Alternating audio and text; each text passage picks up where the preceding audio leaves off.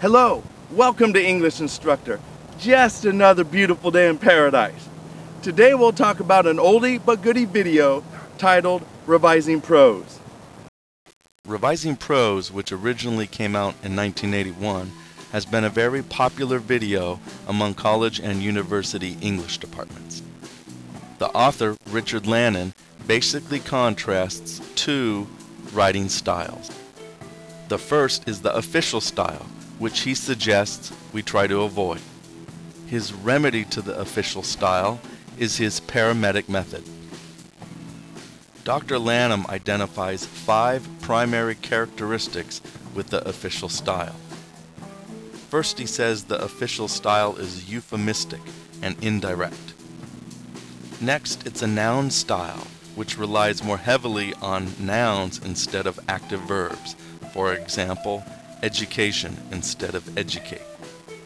Next, the official style employs the passive voice, which comes across as impersonal.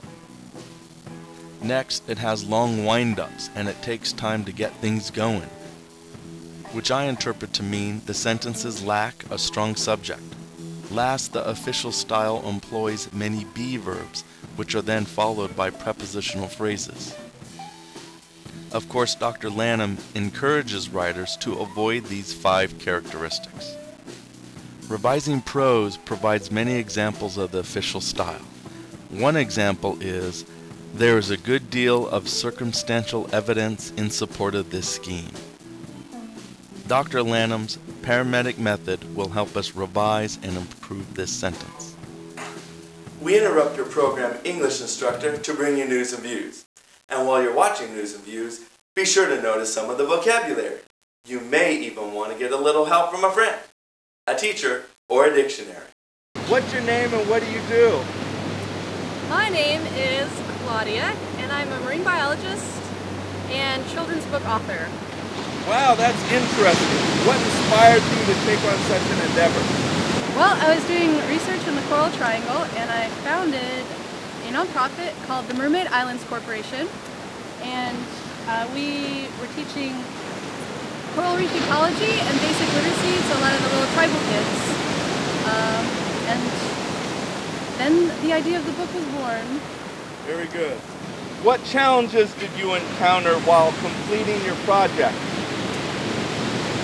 The challenges were, I think, just making sure everything was scientifically accurate because there's a lot of sea creatures and uh, I wanted to make sure that they were endemic, native to that island, and they had all the right amount of fin rays and spikes and spines and so on and so forth. yeah, I can imagine scientists would really want the information to be accurate. Yes. You're a talented artist. How did you develop your art skills?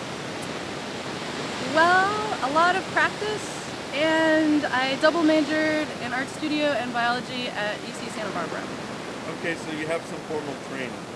Yes. How do you promote your book? Um, well, by uh, a hot air balloon. okay, that's good. I think that's a, a, a creative approach. Sprinkle my books over SLO County by air, hot air balloon. Good idea. Where can we find Mermaid Scientists? Mermaidscientist.com. Oh, and Amazon.com. Very good. We'll be sure to check it out. Thank you, Claudia. Thank you. That was News and Views. I hope you had a chance to notice the vocabulary. Be sure to practice some of the vocabulary in your future conversations. Now back to your regular program. Please be sure to support Claudia and visit her webpage, The Mermaid Scientist. Now let's take a look at Dr. Lanham's paramedic method. The first thing we should do as writers is circle all the prepositions. Next, circle all the be verbs. Then he suggests we find the real action, and this means have a good subject and a good verb in the sentence. Next, put the action into active verbs, no passive voice. And finally, get the sentence moving fast, no long wind-ups. Make sure you have a real good, strong subject of the sentence. Now let's revisit Dr. Lanham's previous example. There is a good deal of circumstantial evidence in support of this scheme. Applying his paramedic method, we come up with much circumstantial evidence supports this scheme. Notice the significant improvements of the final sentence. There are no prepositions.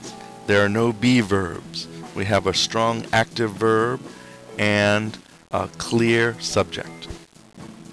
So when you embark on your next writing assignment, keep the paramedic method in mind. Good luck and have fun writing. Well, that concludes this video of English Instructor. I hope you thought it was interesting. Please be sure to watch another video of English Instructor. I'll see you later. Bye.